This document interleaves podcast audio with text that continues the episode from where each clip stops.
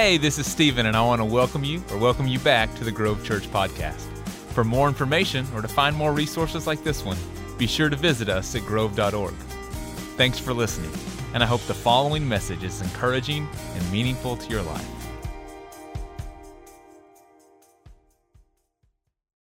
Earlier this week, I was having dinner with some friends, and over the course of conversation, kind of the question naturally emerged as to they said, Stephen, do you have any goals for this new year?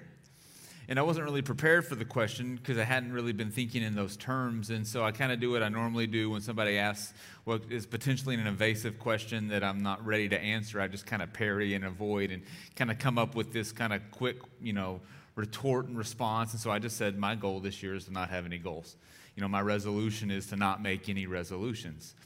Um, but as I begin to think more about their question, uh, it, it merged from do I have any goals this year and more about what do I want this year to look like?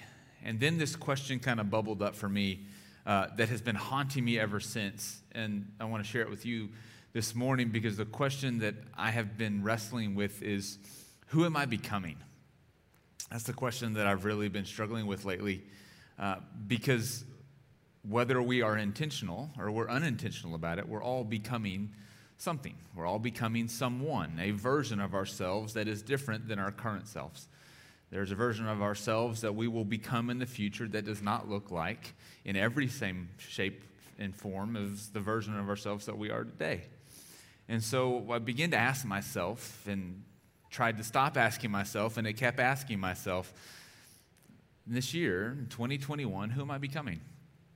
It's, uh, it's a question that is difficult for me to answer um, because it's a question that I don't think our world asks anymore.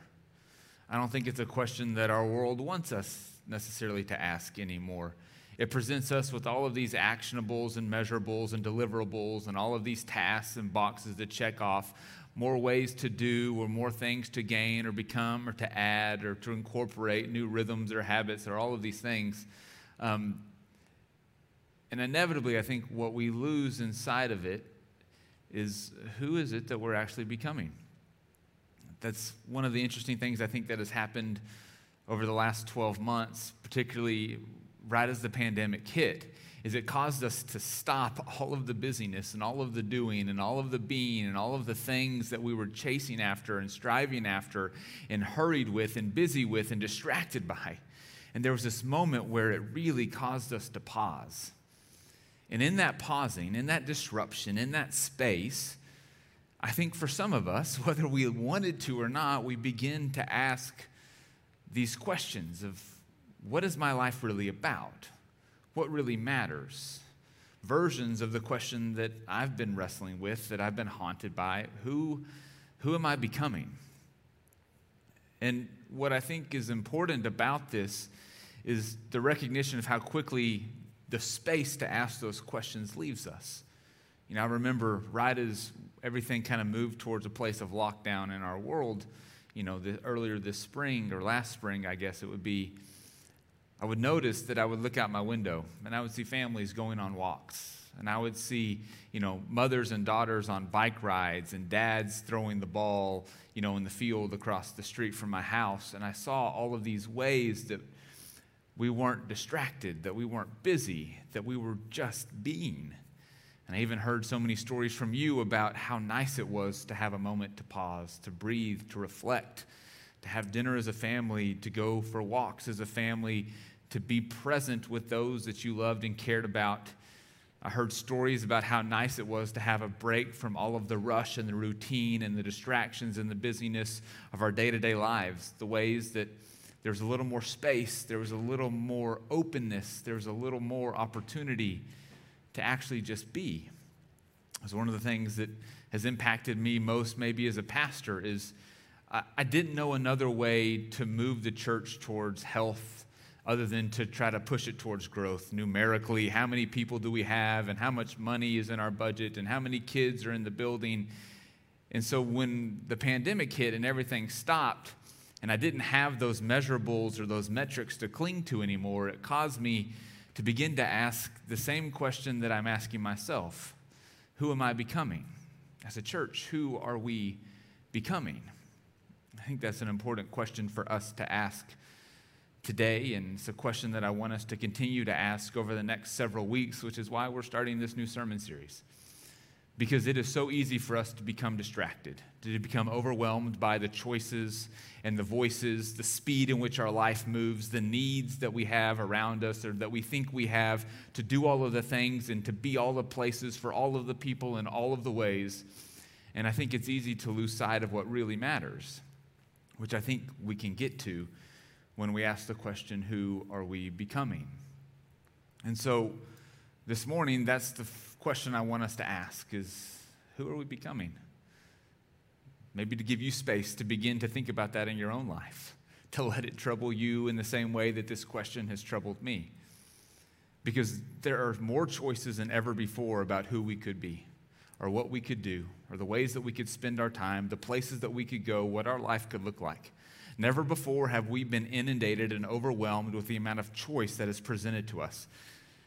Almost to the point that I feel like we have more choice than we have capacity to manage those choices. And because there is such an influx and an overwhelm of all of the choices available to us about what our life can look like and how we should parent and how we should raise our children and the ways that we can construct our lives or lead in business or arrange our finances or any of the things and the questions that we ask and that we wonder and that we sort through, the way that our mind is current, you know, constantly searching and scanning for are we doing this the right way? And what are the different choices available to me to do it a different way because of all of that, I think it's easy for us to lose sight of the things that are most important, the things that matter most to us. And additionally, in addition to all of the choices that we have available to us, there is this unbelievable influx of all of the voices in our life, all of the opinions that we have about how we should live our life and who we should become and what our life should look like from the billboards that we see on the highways to the phones and all of the targeted ads and the ways that we are constantly bombarded with these messages about what our life could look like, what our life should look like, if we could only buy this thing or live this way or move into this certain neighborhood or to do all of the things. And so we're constantly overwhelmed with all of these voices about who we should become and what our life should look like. And then on top of all of that, there's this myth that we have to wrestle with this myth that with all of the choices available to us and all of the voices and input and opinions from our friends and from our coworkers and from all of the voices in the world about how we should live our life, there's for some reason this myth, this belief that we can actually do all of the things. There's this lie that we buy into that we can be everything to all of the people at all the time. That we need to be everything to all of the people all of the time. And so, all of these choices and all of these voices we feel like we have to respond to and to take them up on the promise that they're offering. And so, what we find ourselves in is this, this people who are exhausted and who are weary and worn out and racked with anxiety in regret and guilt because we're never measuring up and we're never able to do all of the things and to meet all of the goals and we constantly feel like we're failing and it's not good enough and we're constantly trying to navigate and come up with a new strategy or a new solution to provide for our family or to care for our loved ones or to be a great boss or to be you know a good friend to the people in our lives. And it all just oftentimes feels like too much.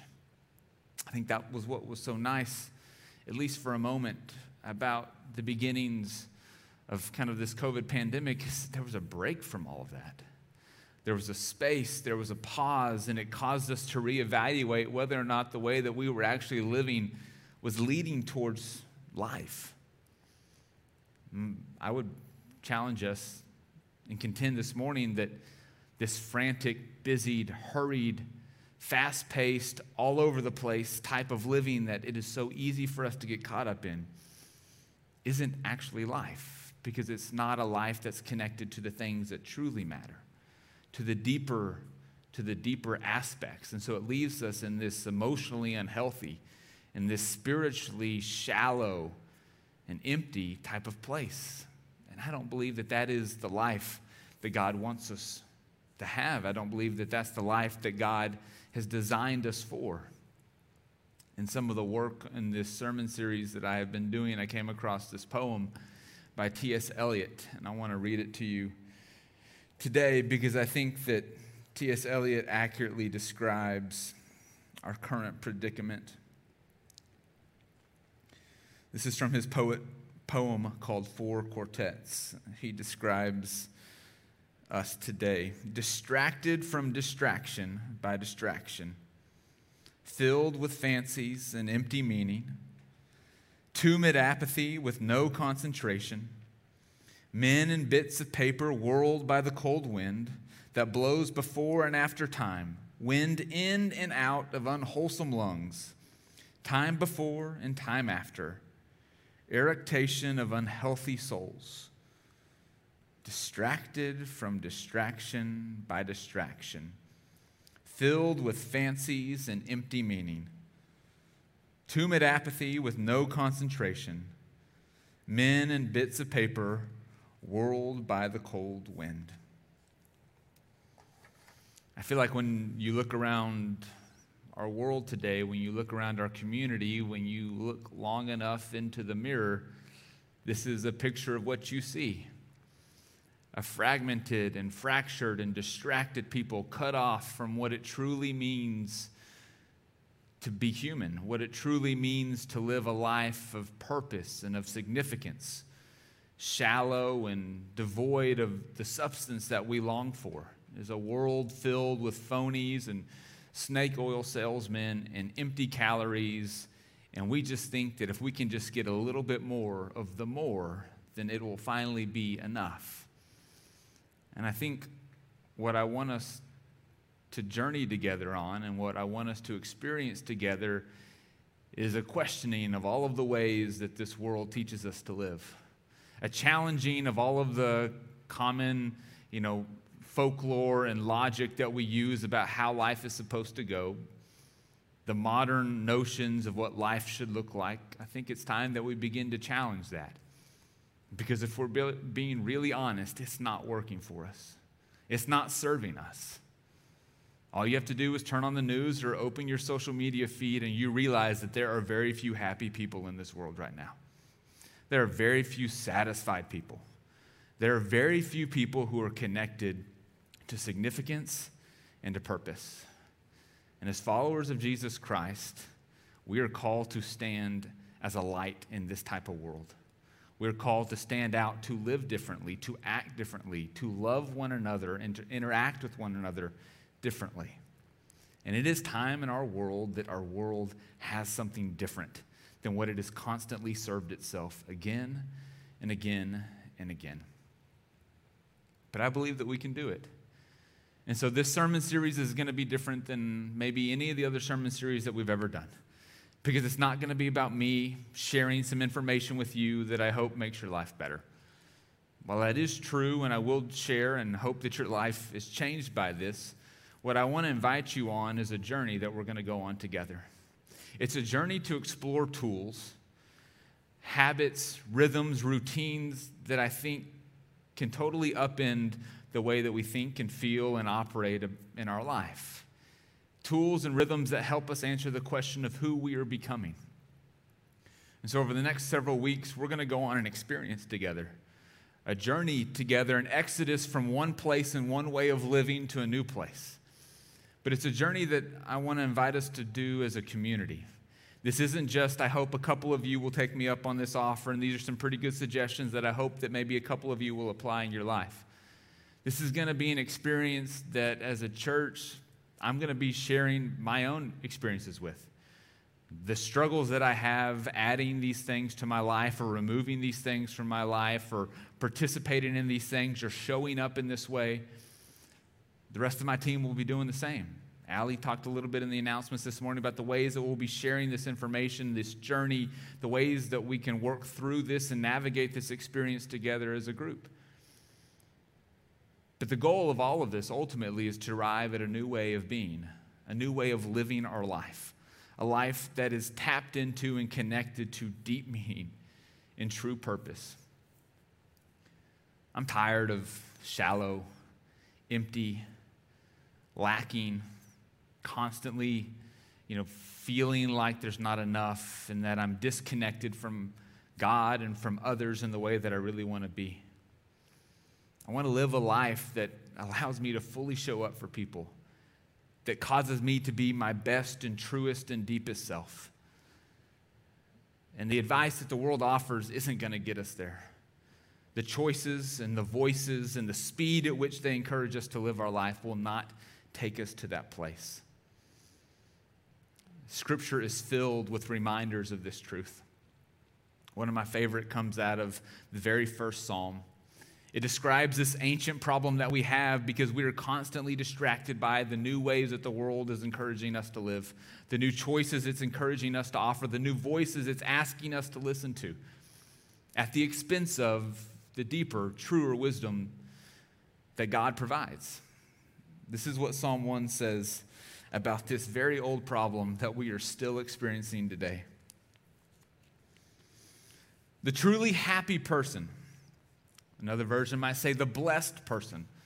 Another understanding would be the person who is deeply connected to life, to meaning, to purpose. The person who is living in, in the fullness of what it means to be human. The truly happy person doesn't walk in step with the wicked, the sinner, those who misunderstand the purpose of life. They don't stand in the way that sinners take or sit in the company of mockers. These would all have been ancient categorizations for people who aren't connected to the true wisdom of life. It's not about the right and wrong choices we make in this context. It's about the people who are cynical or skeptical or hesitant, the people who don't realize that there is a deeper wisdom available to us, the people who only offer superficial and surface level advice and options and opportunities that leave us longing and desperate for more, disconnected from our truest, best selves. The truly happy person doesn't follow those paths, but rather, their delight is the law of the Lord. This doesn't just mean doing the right things or following the rules, but it means that they find their truest, best selves in the wisdom of God, in the guidance of God, in the presence of God those who meditate on his law day and night, who are constantly connected to the wisdom that God offers us. And then it paints this picture. It's a picture that I love, and it has formed kind of the original identity of what I think it means to be a church, the original identity of what I think it means to be the grove. It says, They are like a tree planted by streams of water this tree is connected to and is anchored into this continual source of life, this continual sur- source of purpose and of meaning. And this tree, it bears fruit at just the right time. In moments of difficulty, it has the resiliency to withstand it. In moments of need, it's able to act with justice and compassion. In moments of uncertainty, it clings to a deeper hope, to a greater belief in something other than itself or the institutions and the principalities of this world.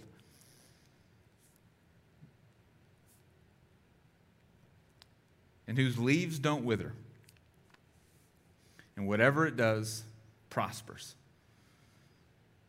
You see, the psalmist paints a picture of what our life can look like when we are connected to the wisdom of God, when we live in the way of the wisdom of God. Like a tree planted by streams. We bear fruit, fruit of kindness, patience, forgiveness, selflessness, compassion, mercy, justice. Fruits that when I evaluate the world around us, I see very little of. But yet we're called to be something different to offer something that the world doesn't encourage us to offer, to sacrifice ourselves for the betterment of other people, to be generous when it's easier to be greedy, to be kind when it's easier to criticize and condemn and to tear down. The psalmist goes on and says, and the leaves, they never wither. There's never an absence of connection to the source. When life gets hard, they're able to withstand it and they find success. Whatever they do prospers It doesn't talk about financial success, but it's talking about what it means to be human. That they never lose sight of who they're becoming, and who they're becoming is always connected to the wisdom of God. And then he contrasts it by saying, But that's not true for the wicked. They are like dust that the wind blows away, and the way of the wicked leads to destruction. So you contrast the two images. One is a, tr- is a tree, a big tree planted by streams of water. The prophet Jeremiah borrows this image and talks about its roots extending along the banks of the river. So you can imagine that this is a strong tree, a large tree, a resilient tree, so that the winds, when it blows, and the storms that come in life, the tree is able to withstand all that happens. Versus this other image that the psalmist holds up for us when we live by the conventional norms of the world, the advice, the guidance, the priorities and values of our current age and society, we're like dust. You imagine a handful of dust, and all it takes is one little breath, and it scatters. There's a lot of scattering in our world today. Maybe even we feel scattered internally. And so, what the psalmist invites us to is to follow a different path, to follow a path that leads to life, that leads to fullness, to richness, and to meaning. And this is the journey that we're going to go on together over the next several weeks. We're going to be learning these new rhythms, rhythms and habits, opportunities of engaging with the world and opportunities engaging in our, in our own interior world. Ways like silence and solitude. Words that for some of us will scare us, for some of us will feel foreign, for some of us will feel weird and strange and cumbersome. So, silence and solitude fasting and simplicity, generosity, service, compassion, community. These rhythms that will help us learn how to examine our own lives, to study what is going on inside of us and who God calls us to be. Rhythms that will ultimately help us experience what it means to, to be fully connected to God and fully connected to ourselves and fully connected to others. It's an experience that will leave us closer to who God calls us to be. And so, as we think about this question, who are you becoming? Who do you want to become? I hope that you'll join us on this journey. I hope that you will step out into the unknown, into the parts that are unfamiliar, that feel foreign, that feel strange, because I believe that there's more waiting for us. There is a greater depth and meaning to this life than the one that many of us currently experience. We don't have to live hurried, frantic, distracted, exhausted, and anxious, feeling like we're ne- never able to measure up or do enough to find peace and rest. No, this way leads to life it leads to peace, it leads to joy, it leads to love, it leads to all of the fruits of the Spirit that we can find within the presence of God. This is what I want for us. This is what I want for us as a church. This is what I want for myself. Because ultimately, who we are becoming should look like the person of Jesus Christ. And I can't wait to go on this journey with you. So let me pray for our time together this morning and we'll jump off into the unknown together. Let's pray. Gracious God, you are constant and unchanging, always present and always listening. God, you know what we need before we ask, and you know our ignorance in asking. So, God, in these moments, help us to begin to live a new way in a new experience, in a new rhythm that draws us closer to you, that helps us tap into the depth and meaning of life that you have designed us for, that helps us avoid the superficialities and the surface level and the emptiness that we find all around us, to ignore all of the choices and the voices and to focus in on those vital few things that truly matter most and that help us to become more like you. God, for those of us who are hesitant to start this, for those of us who dismiss this and think it's not relevant for us or won't make a difference, God, convict us, challenge us, and motivate us to try something different, to try something new, and to go on this journey together. Lord, we pray all of this in your name. Amen.